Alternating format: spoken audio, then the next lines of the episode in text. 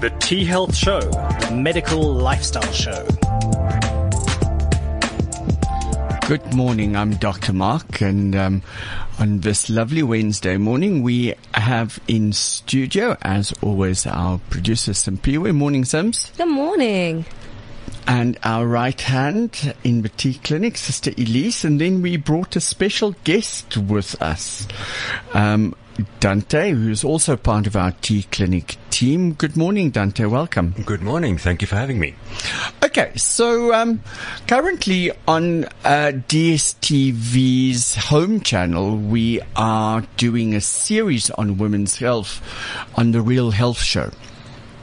And um, last week, both Sister Elize and I were unfortunately otherwise engaged, and we played a rebroadcast of a program that we did previously, and that was called "The Language of Sex." Um, Elize, do you want to cast your memory back to that episode that we've done and highlight some of the things? No. is it that you can't cast your memory back or there is no memory? There's no memory at this stage. okay, so when we talk about the language of sex, one of the things that um, we spoke about was communicating sex to your partner. And so we, I decided to bring it back through to men, um, because when we think that sexual dysfunction in men, we think it's just erections. And it's so much more than that. And, um, you know what? I'm, I can speak of experience about this, um, where sexual dysfunction is not about keeping and maintaining an erection. It's about your libido. It's about your sex drive. It's about how you perceive your partner, how you perceive yourself. And I think this is something that we often overlook, um, and that we as men, one, do not discuss because I think people think uh, we always ready to have sex. We always want sex. Um, being a gay man myself, I think a lot of my straight friends think, um, you know, it, it's a free willful if gay guys get together. And this really is not the case. Simpiwe is nodding her head. No, Sims. We're not like puppies that play. You know what? There's I a hierarchy. Jump in here as well. Statistics show that gay men are more likely to have casual sex than straight men. And they are more likely to pick it up anyway than straight men. Yeah, but I think the question is um, more likely, more likely to have um, casual sex, but how often? Very often, according to this, the statistics. Okay. Well, We- rather like to see, having, like to see the rather having, statistics. rather having casual sex than a committed relationship. That's what the statistics are saying. Or alternately, having casual sex outside of your committed relationship. Correct. Which is the other thing. Correct. Yeah, but that's not what we're talking about. You just do that in there. It's a Ah, fun just- fact. Yeah. fun We are now completely off topic. But that's Okay, fine. okay. Then let me give you another statistic. So, God, because I'm the one that has statistics. so they say, or the myth is out there that men think about sex all the time. And it's not only gay or straight men. Men think about sex all the time. I can tell you that that is a myth, and A it's myth? definitely. Uh, Correct. So statistics say, or clinical studies was done, and I think it's Oxford, where they monitored thousands of men and women. And they looked at how often do they lo- think about sex. So what they found is men is this subconsciously? subconsciously, yes, with brain brain scans, etc. So what they found is that men will think about sex 19 times within a 16-hour period. Women will think about sex 10 times in a 16-hour period. So think about sex more. then they s- Make also this sound so easy. that men that don't only think about sex alone, they think about food and sleep as well. in that period, as much as they think about sex. Wow. Okay. That's interesting That's a great way to statistics. start the show. Like, boom. Did Dante you know? put up his hand and says what he thinks about sex all the time. Dante. Dante. But here. there's something wrong with him. I work with him every day. There's really something wrong with And him. she knows. So there we go. So yeah. And Mark is blushing. Look at that. He's actually blushing. no, because it's He's dumbfounded. He doesn't have not words. something that I have a time to do. If I have to think That's about I'm sex saying. There's 19 something wrong with times it. during a You know, 60, my if- day is 16 If hours long. something is an overdrive, there's a mental problem if you have it. Okay, actually, if you want to weigh in on this, um, send up us a, uh, us a WhatsApp. The number is zero six four two one two eight seven zero one. Um, tell us how often do you think about sex, or um, how often you do not think about sex. So, Dante, when we discussed this topic, um, I said to you the reason I want you to come onto the show is because, you know, but it's very difficult to ask the question and answer it, but. Um, in our clinic, we deal with both male and sexual, uh, female sexual functioning. I don't want to call it dysfunction. Um, but you know what? On the ground, what is it that men talk about when they talk about themselves in a sexual environment or in a sexual context? Look, it doesn't have to be necessarily in a sexual context. Um, we were talking about this yesterday, if you remember, and I said to you that. No, Well, okay, maybe you don't remember, but anyway, we were saying, I was saying that over a period of time, I've just kind of picked up odd bits and pieces at, at the gym, especially this is morning gym people. I'm a morning gymmer. And what you hear are guys saying things like, um, they just don't have the energy that they had to pick up uh, to do their gym. They don't uh, do their they actually- gym? Yeah, Yeah. do- but then they also just don't have energy. They they don't look forward to their day. They don't have energy at night. One brave soul even said that he hadn't got laid in ages because he just simply wasn't interested. And so somebody the other day, I think, just got the hell in and said, you know what? Just understand something. You're getting older. One of your favorite phrases, suck it up, cupcake, because um, you it's just it's part of it's part of getting older.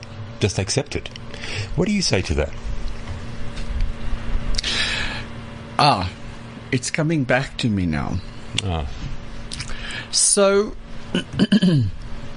let's let's just take a look at evolution and development.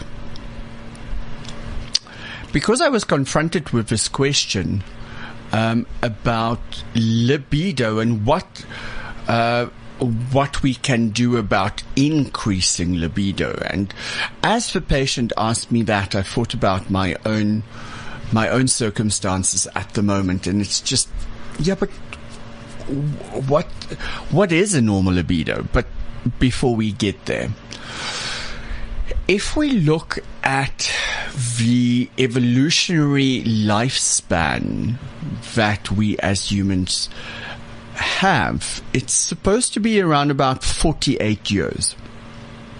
Okay? Because there are a few um, species that live longer than us. Turtles, one. Um, but elephants um, have a longer life expectancy than we as humans from an evolutionary perspective.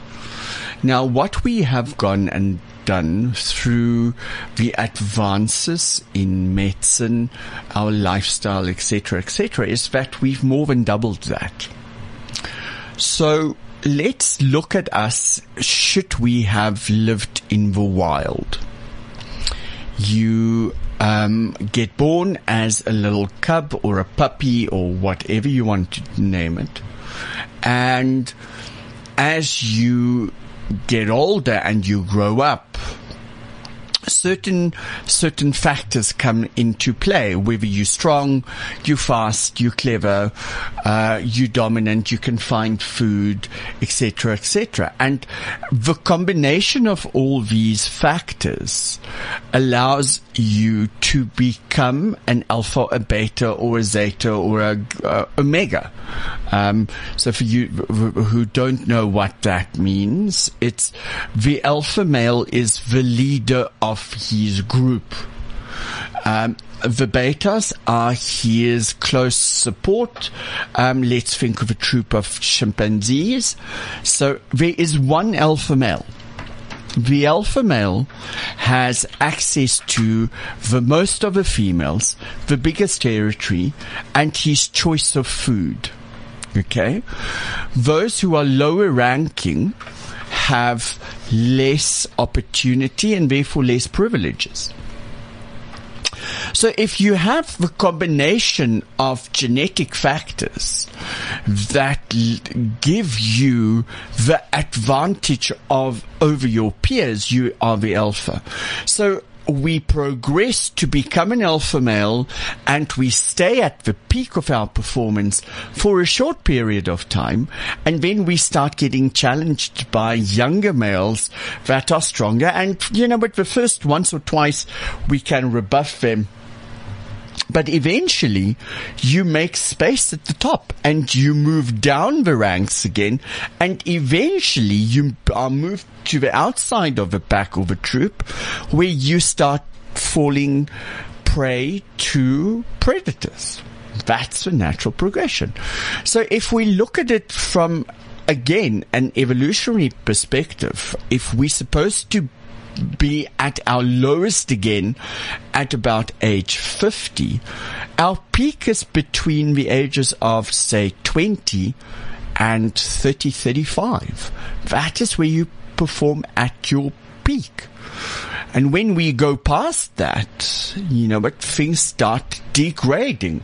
Just think about how difficult it is. Well, in any case, for me, after years and years of playing competitive sport, to wake up in the morning without having pain in my ankles or my knees. Um, you know, it becomes difficult to get to the bathroom, never mind to compete on the sports field anymore. Um, and I think this is something that we need to take into consideration. You cannot always be the alpha male. Younger, stronger males will come in. Environmental factors, economic factors, social factors start Medical playing a role. Medical factors. If it wasn't for medicine, you would have been dead. And then, as well, your testosterone levels um, decreases 1% every year from the age of 35 years old. It's So- actually, I think it might be even a little bit younger, Elize. I think it might be- from the age of about 28. Now, we also know that um, over the past couple of decades, testosterone levels have dropped exponentially. We see this. Is it because of our lifestyle? Is it the way in which we live? We live in cities. There's no not so much of I have to establish territory. We live in groups which are much more evolved. We have monogamous relationships or pseudo-monogamous relationships other than in the wild where, um, you know, with the strongest male get the most females and gets to pass on his genes. Who can say? But I, you know, I think all of those play a role when Dante, and this is what what um, I think we spoke about when someone says, "Yeah, but it's because we are getting older." Yes, it is because we are getting older. Do we have to accept this? Hell no. Yeah, that's what I was going to ask. Do we, do we as, as human beings then have to accept it? Absolutely not. The problem is that, and we've spoken about this at length, the moment that you start fiddling with hormone levels, you don't fiddle with one. And Elize, um, I think we've used the analogy a couple of times um, about baking a cake. Now, um, it's interesting that the world's best chefs um, and some of the world's best bakers are actually men. Um, so if you want to bake a winning, let's make it very braaibrood, né? So if you bake the best braaibrood, you know that you use a certain type of flour in a certain quantity mixed with a certain type of yeast with water at a certain temperature. You put it in a certain place for it to prove, etc., etc., etc. If you change one thing in that recipe, the bread turns out differently and not necessarily better. So changing hormones is like changing one of the um, ingredients or one of the processes you have when you bake this um, award-winning in your own head bread um, that everyone comes to your braai to to indulge in. Um, and that is is is key to understanding hormone optimization and hormone replacement therapy. So tell me, at at what at what point um, in my life, say, should I start thinking about my testosterone levels or hormone optimization therapy? Is it when I don't wake up with a morning erection? Is it when I don't perform in the office? Uh, At what point should somebody seriously start thinking about this? Elize, I'm gonna I'm gonna bring you in here. What would you say on this one? Because I have a mixed answer. I think you are um, not. You're going to think about your own situation. Yeah. I think generally one needs to. The first thing that guys are coming to say to us is, "I don't have energy. I don't have motivation," and then during the consultation. Mark will ask certain questions, and then we will realize actually the um, sexuality is a problem as well. Uh, The sexual a- functioning. The sexual call functioning. sorry, yeah. sorry. Sexual functioning is a problem as well. I don't think that's the first thought. Men are also shy to talk about this. Um, they come and and look for something else, uh, or come with other reasons than I don't get a morning erection anymore. You know, and I don't, I can't keep my erection during activity. They don't tell us that up front. They come with different things. I can't concentrate. I feel burned out. I don't have energy. I don't this. I don't that. Uh, Generalized Elize? situations. Yes, but I am increasingly seeing younger and younger men coming into the office and complaining about, in their terms, libido. So they're not complaining about sexual functioning, they're talking about libido. Now, in medical understanding, when we talk about libido, we're talking about sexual thoughts and fantasies. How often we are thinking about sex. So does this go back to the stats that we heard in the beginning that guys will think about like sex 19 times in a 16 hour period, but now when they come to you, it's kind of decreased, and Now that's it's kind of only 18.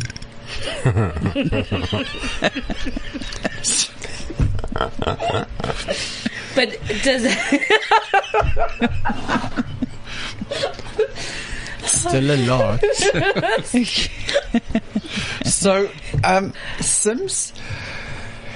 Yes, and you know what? I was I was sitting in my office with a patient, a patient that I've been treating for a while, actually since last year, who came in with his um, partner, his wife, and the the issue of sexual functioning came up. He, at that point in time, was not thinking about sex and did not have an active sex drive as a matter of fact. And this is something that, um, at that moment eluded me. Um, for him, sex once a month was okay. It was good enough. He didn't need anything more than that.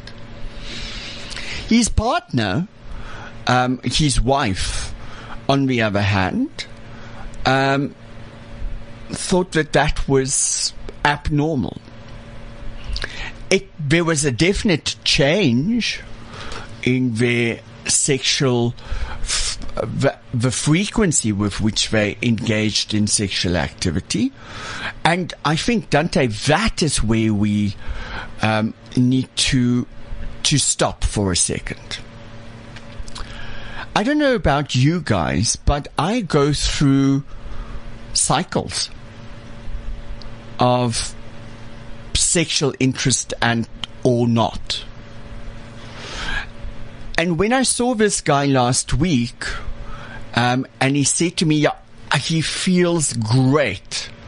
It's just maybe his libido that's still low. And I, I thought about myself and I realized that, oh my God, I haven't been thinking about sex and I also don't feel like having it. Um, does that make me abnormal? Am I having a sexual problem? And what I realized is that actually it's creating and causing a sexual dysfunction.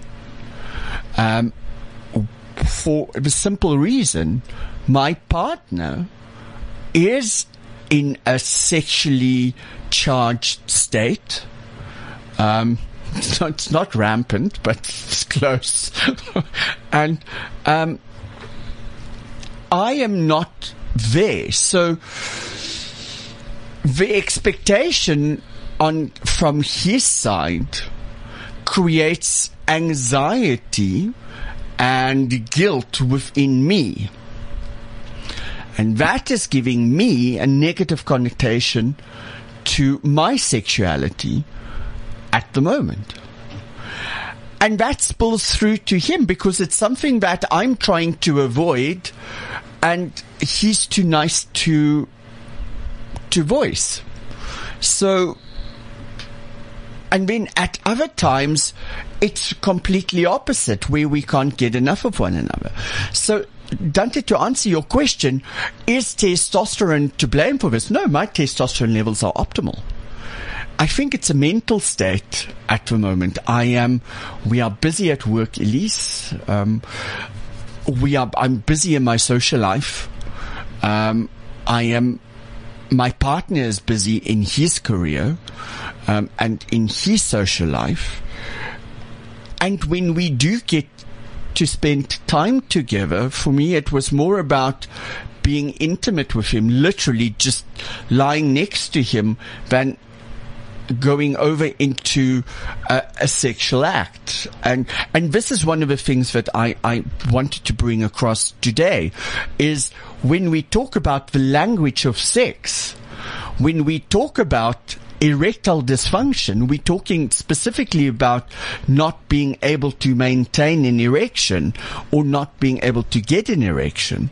But I think we should rather think about sexual functioning where there's more than one factor that comes into play, um, and can regulate where you are currently in your sexual functioning quick question with that. I mean, um, we live in a society where there's like these new terms being thrown out where people are like, I'm only sexually attracted to you if I'm emotionally attached or if there's other factors to it. Does that also count into this conversation? Because I know a lot of young people now will be, I don't know, like, I don't know the terms, but like asexual and whatnot. And they kind of tell, like, they tell the world what they are and in how they move. Ask Sister Elize. Back in our day, you know what? If you went out to a club or a bar, you were only emotionally attached to the person that you wanted to bonk.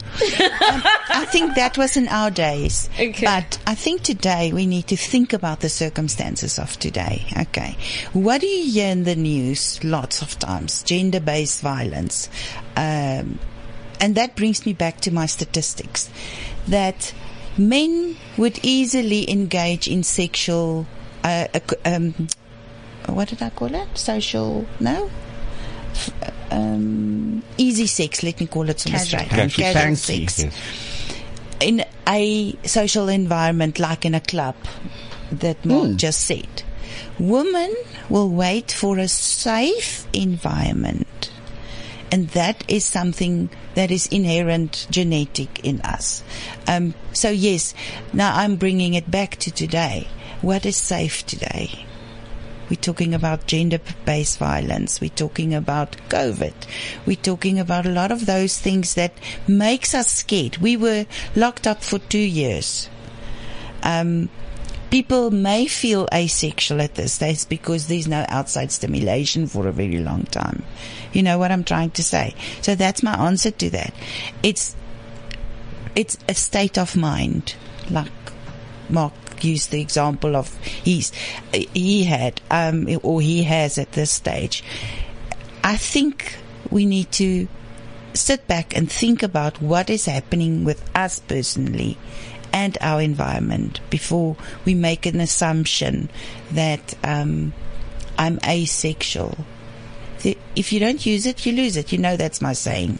If it's there's no stimulation, you can't expect that your brain will say, "Okay, I need sex. I need sex." And the more you do it, the more you want it. That that brings that leads into what, what has been on my mind as well here. Um, we've spoken about libido, we've spoken about intimacy, and so on. But what about and it's a term I know that you don't like, but erectile dysfunction. Um, if I, as the man in the street, am not able to get an erection, I'm going to Google erectile dysfunction. So. Um, Elize has mentioned a couple of things that might cause something like that. But what are the causes of erectile dysfunction? So I think there we need to look at primary causes of erectile dysfunction and, and look at those. so primary causes of erectile dysfunction would be physical conditions like um, neuropathies, where you have damage to the nerves, um, where there's damage to the blood supply of the penis. Those are um, primary causes of erectile dysfunction. Those, in certain cases, we can treat, and we'll come into the treatments in a short while, what we have available. When we look at what we are confronted with in our practice, the major causes of erectile dysfunction are medical conditions and they are compounded by hormonal imbalances. Stress and depression. Absolutely. And then, um, as Elize just said, the psychological factors around them. so in your let's let's let's go to what we can what medical conditions we think of. Okay. So number one, hemiplegia, paraplegia, quadriplegia. Okay. That is where the nerve endings to the penis have been damaged and there's no sensation. Okay. Then we have problems with blood flow. So that could be blood flow towards the penis, the blood vessels towards the penis. It could be the blood vessels inside the penis, the sponge I think what is tissue. important to say here is if, and I'm not saying that you have a erection, when you have an erection problem, this is for everybody the same. But if you can't get an erection, the first, first thought must be, what is wrong? Do I have blood pressure? High blood pressure? Do I have a heart condition? Do I have diabetes? Do I have diabetes? Do I have um, endo- endocrine problems? For instance, my hormone levels are out yes, of whack. absolutely. Um, do I have too much stress? Um, Psychological problems. yeah. What medication I'm taking. Yes. So blood pressure medication, uh, diabetic medication, and guys, this one is a biggie. Um, antidepressant medication Yep. or um, psychotropic medication, drugs, alcohol, smoking. All of those have roles to play in erectile dysfunction. So I'm going to try and break it down into two big groups. Um, erectile dysfunction because of your mind.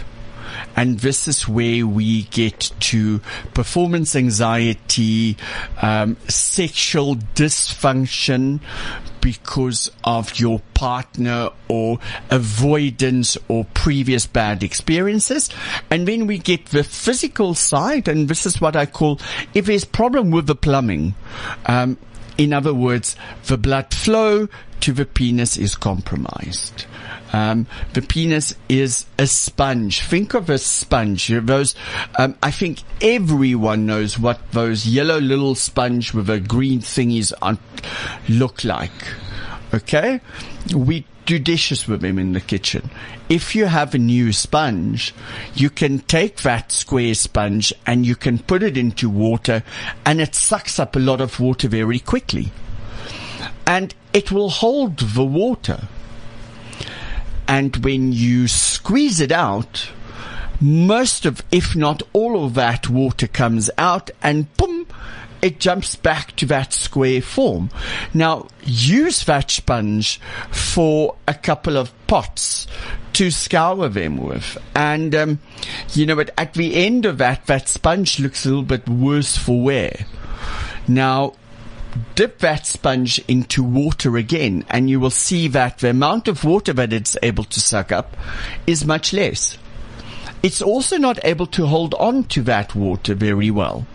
And when I try and wring it out, no, I can't get all the water out.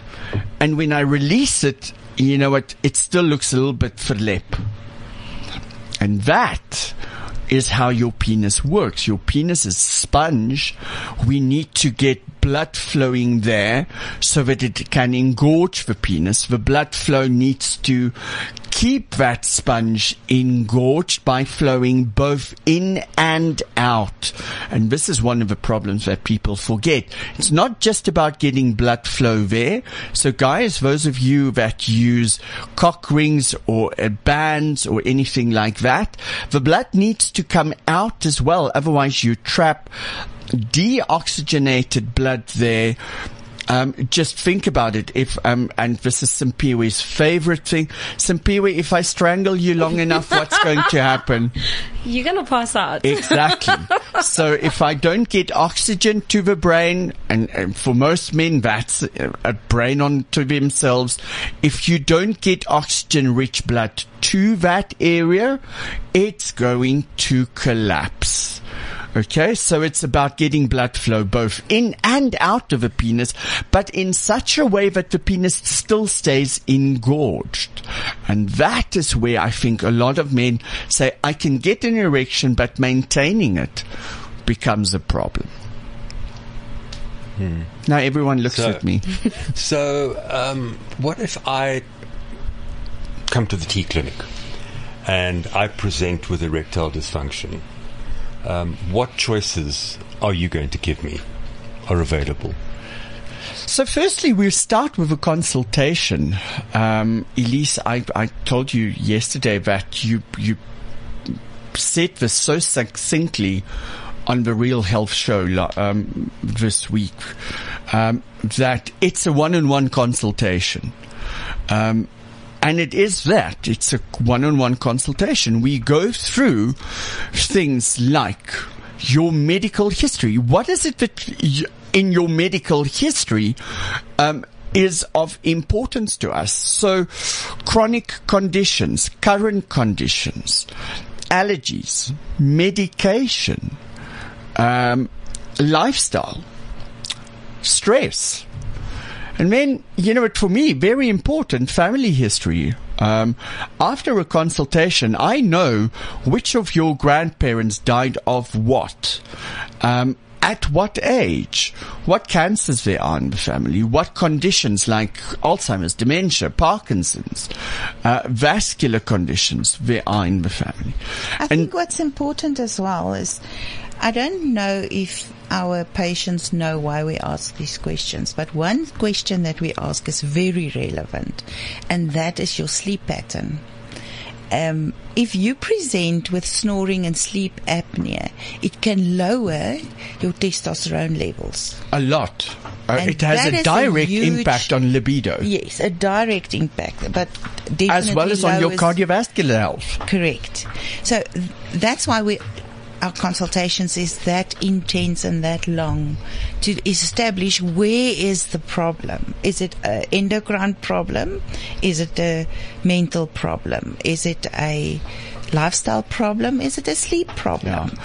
When we when we look at um, the men that come to us, Elize, um, Dante, you've seen these guys as well because you treat them with electrostimulation.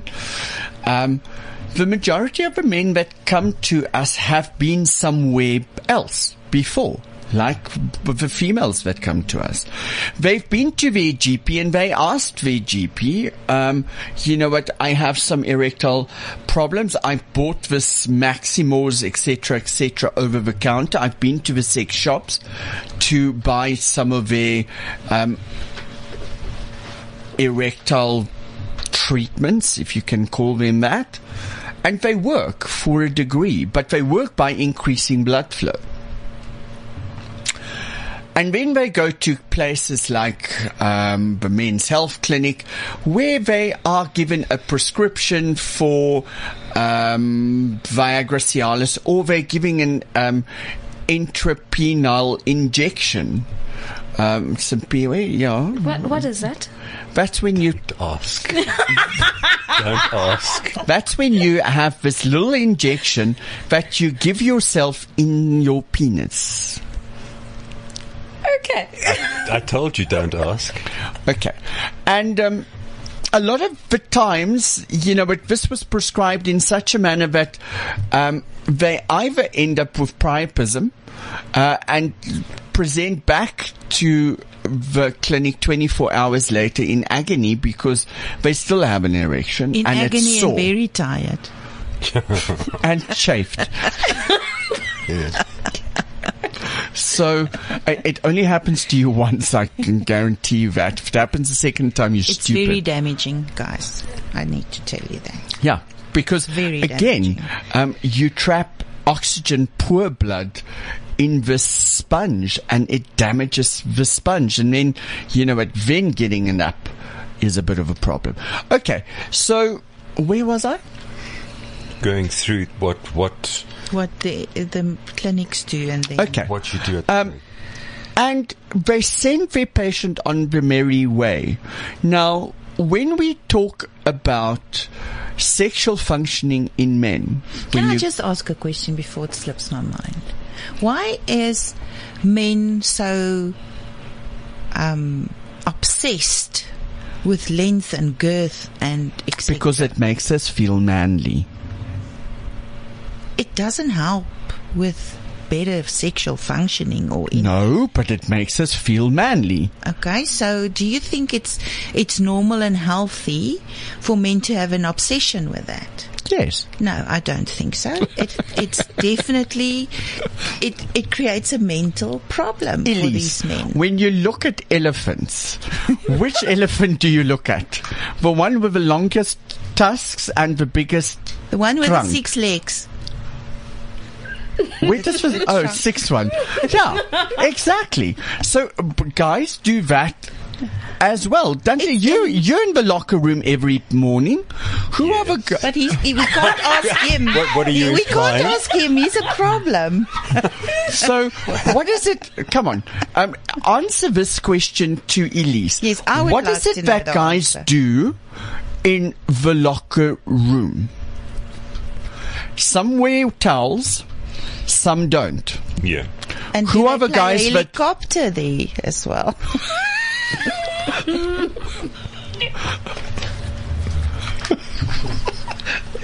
Uh, This is a family show. yes, exactly. So, why do some guys wear their towels in the locker room and others not? Well, you. I think what you're trying to do is you're trying to sort of generalize that the guys who wear towels have got small penises. Um, I'm not. aren't you? Oh, No. because that was the impression I got, and that's not the Me case. too, I agree with you, don't. Oh, you agree with me? Okay, Yeah. fine. Um, that's that's not actually the case. But yes, guys with big penises are certainly not shy about showing them off. It makes us feel manly, Elize. It's um, uh, man's, uh, and this is this Isn't I- it, isn't it a problem like a society problem then? Why we Because why would men want to brag about their their penises? because mine's bigger than yours. but we don't brag about our boobs. Yeah, we but don't. you could brag with the handbags. That's something you can buy. You can you, you cannot can buy a bigger penis. penis. No, bigger it's, penis it's part well, and yeah. parcel of who you are. Well, we can. uh, Why do women make their boobs bigger? Because men want them bigger, So maybe to f- to fit with their large penises. I don't know. Okay, guys, we're, go, we're going off topic now. Um, what if if I have erectile dysfunction? The one of the uh, I would think um, functions of, of a place like the T Clinic is to stop your dependence on pharmaceutical tablets. Absolutely. So, So when we look at so patient? let's Dante, let's just quickly distinguish between again then erectile dysfunction where I'm battling to get and maintain an erection versus sexual dysfunction. Mm-hmm. So erectile dysfunction there's various causes, as we said. Medical conditions, hypertension, diabetes, uh, depression, anxiety. The medication that uh, we give for those conditions can have a negative impact on erectile functioning. We need to understand that.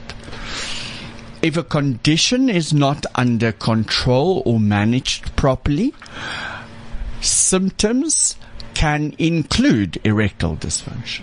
And we need to understand that.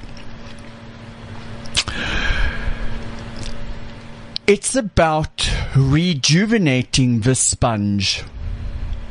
And the ways in which we rejuvenate the sponge is all about regenerative medicine.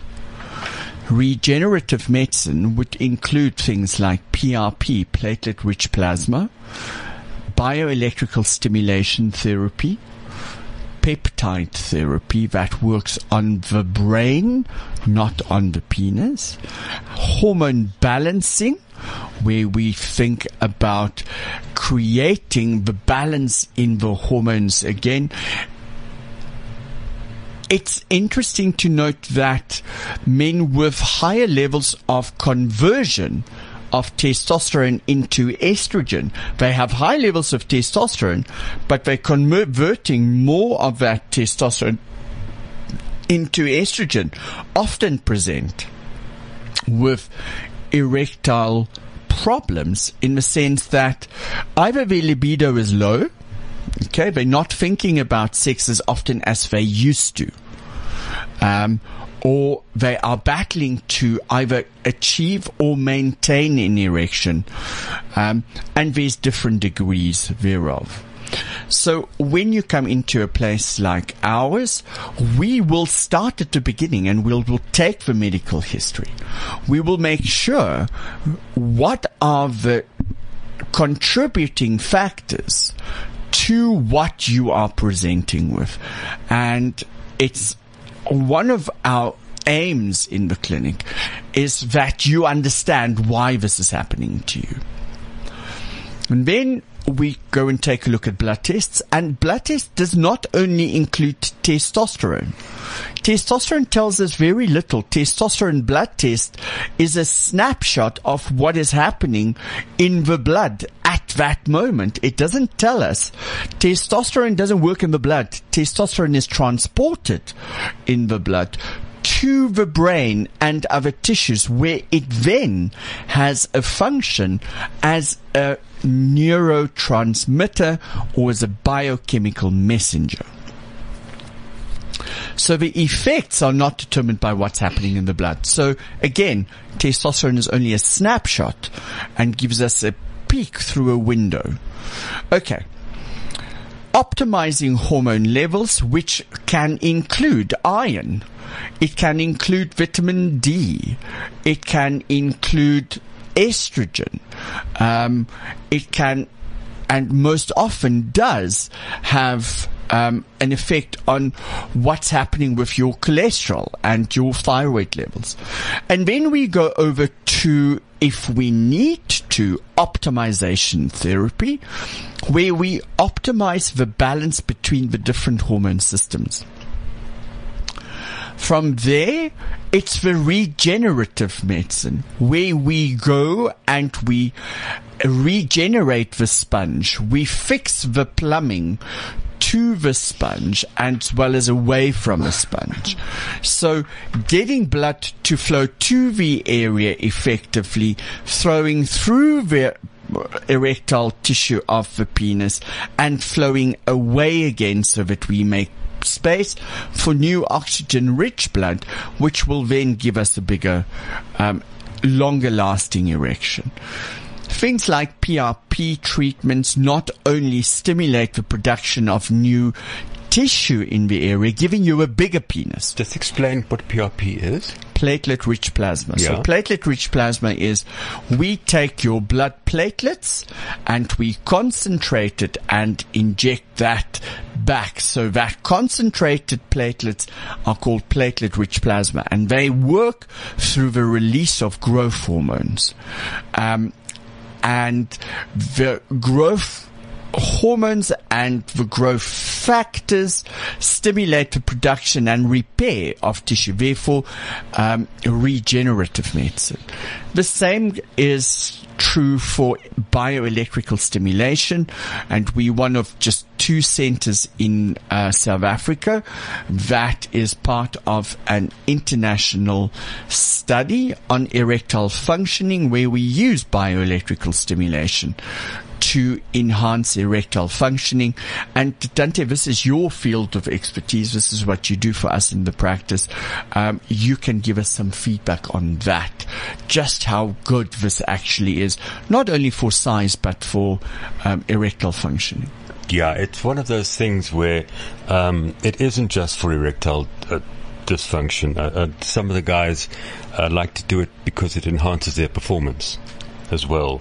What it does is um, we, and I know some people it's going to sound terrific, but we pass six electric currents through the penis.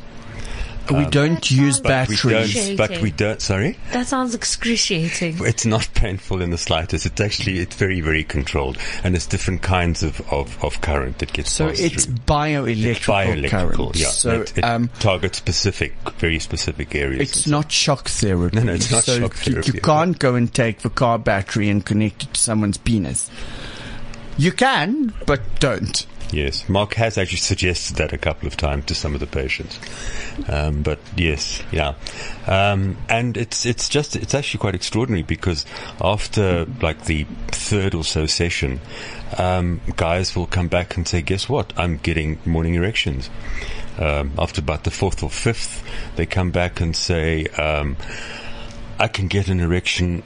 When I want to have an erection, I can maintain it. I can make love to my partner um, and maintain it. It's just beginning to change my life. It also helps with uh, with size. It, it increases girth as well.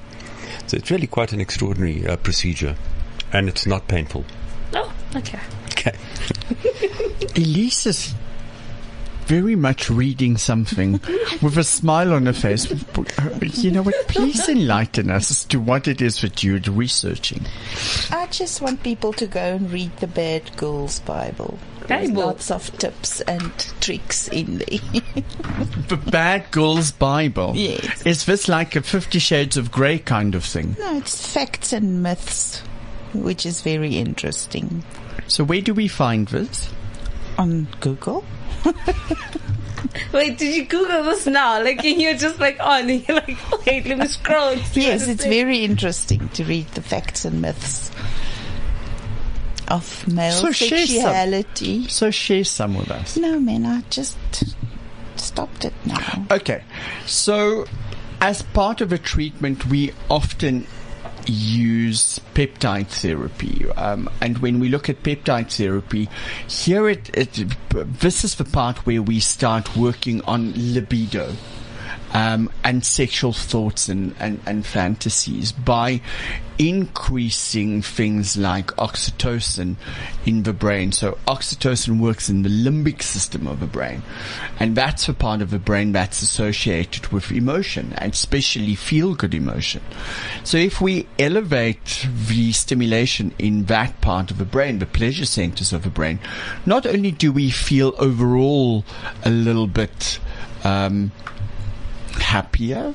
Uh, it's but please, this is not an antidepressant, but our response to stimuli that can be construed as sexual can be heightened. So, you know what, you can feel a little bit more horny. Um, it definitely works on erectile functioning. And I give this to my patients. I use peptide therapy for my patients that complain that, you know what, I'm dead. Nothing happens. I can't get an erection.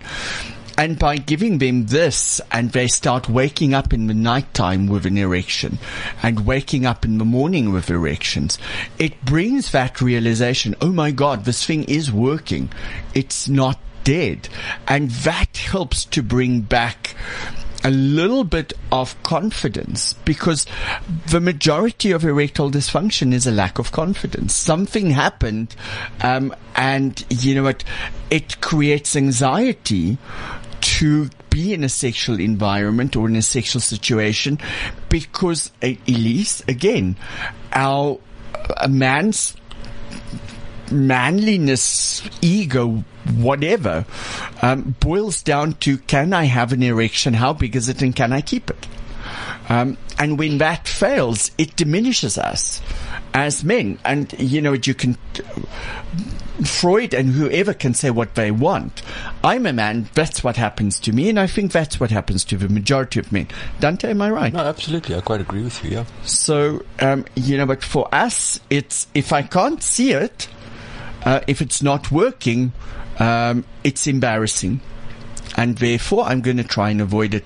And that creates sexual dysfunction. That creates avoidance in your partner. And that's when your partner starts questioning, um, you know what, am I, as the partner, sexy enough? Am I doing it well enough? Am I moaning hard enough? Uh, what's the problem with me that he my partner is not finding me attractive anymore, and therefore we are not engaging in physical activity. Um, and that creates a sexual disconnect. Um, and you and I see that in our offices every single day. Yes, I agree. I, I remember you saying at one point that um, the new kid on the block, as far as this goes, is I'm not going to mention Neuromodulators. Um, is uh, botulinum toxin. Yeah, neuromodulators. So when we when we think about a neuromodulator, neuromodulator, guys, this is Botox um, in layman's terms. Ask your wife; um, she's most probably had it. You just never noticed. So um, uh, for a neuromodulator, we inject it, and it modulates the action of muscle okay, by um, blocking nerve endings. So a muscle doesn't get the message that it's supposed to contract. That's why we use it in faces. Um, so if we use a neuromodulator, what we need to know is that there are muscle around blood vessels. It's smooth muscle so it's controlled by the nervous system on an autonomic reaction. So the brain's not directly involved. And it can dilate, creating a bigger vessel, better blood flow, or contract, creating a higher pressure um, in the blood vessel, but less blood flow. So when we use a neuromodulator in these areas and we inject it, it relaxes that muscle. Now think about your penis and as, as, a sponge. If I open my hand and I let the sponge free, it can suck up more water, which means that, you know what, when we use a neuromodulator in the penis, it relaxes the muscle around the blood vessels, allow more blood in, giving you a bigger, stronger erection. Okay, so let's recap. We came to the end. Suffice to say, if you have problems thinking about sex and sexual relations, this can be an indication of something much more severe than just I can't get it up. This can be an indication of cardiovascular disease. It can be an indication of endocrine problems, whether it be diabetes, other hormonal imbalances like low testosterone, high estrogen. It can be a metabolic indicator like iron deficiencies. It can be depression, anxiety, etc., etc. One of the things that the T Clinic stand for is this new sexual revolution where we are free to talk about and ask about sexual functioning and sexual relations. If you want to get hold of us, it's very easy. You can get hold of us on our website, on Facebook, um, Instagram. Um, it's www.tclinic.com and our number at the office is 010 8241393. And if you have questions that you want us to answer at some point, WhatsApp us. The number is 064 Dante, thank you for coming in. It's a pleasure. Can um, I just add one thing? If you go to the website, um, there's an interesting function on the website where you can take a quiz. Um, and it's there for both men and women. Have a look at that. Um, it'll give you and it will give us a very good indication of um, whether you are a candidate for hormone opti- optimization therapy. Am I correct? Yeah. Mark? Yeah. So um, go through to the website www.thetclinic.com and take the quiz. Elize, as always, thank you. Um, thank you. I will. we will be back next week, where I will be talking with Dr. Susan Goslet. She's a chiropractor, and we're going to talk about some very interesting um, stuff about holistic well-being.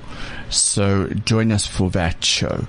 Uh, Simpiwe, as as always, have a great week. Bye. This is the T Health Show with Dr. Mark and Chris Avon Smith, sponsored by the T Clinic. The T Health Show, the medical lifestyle show.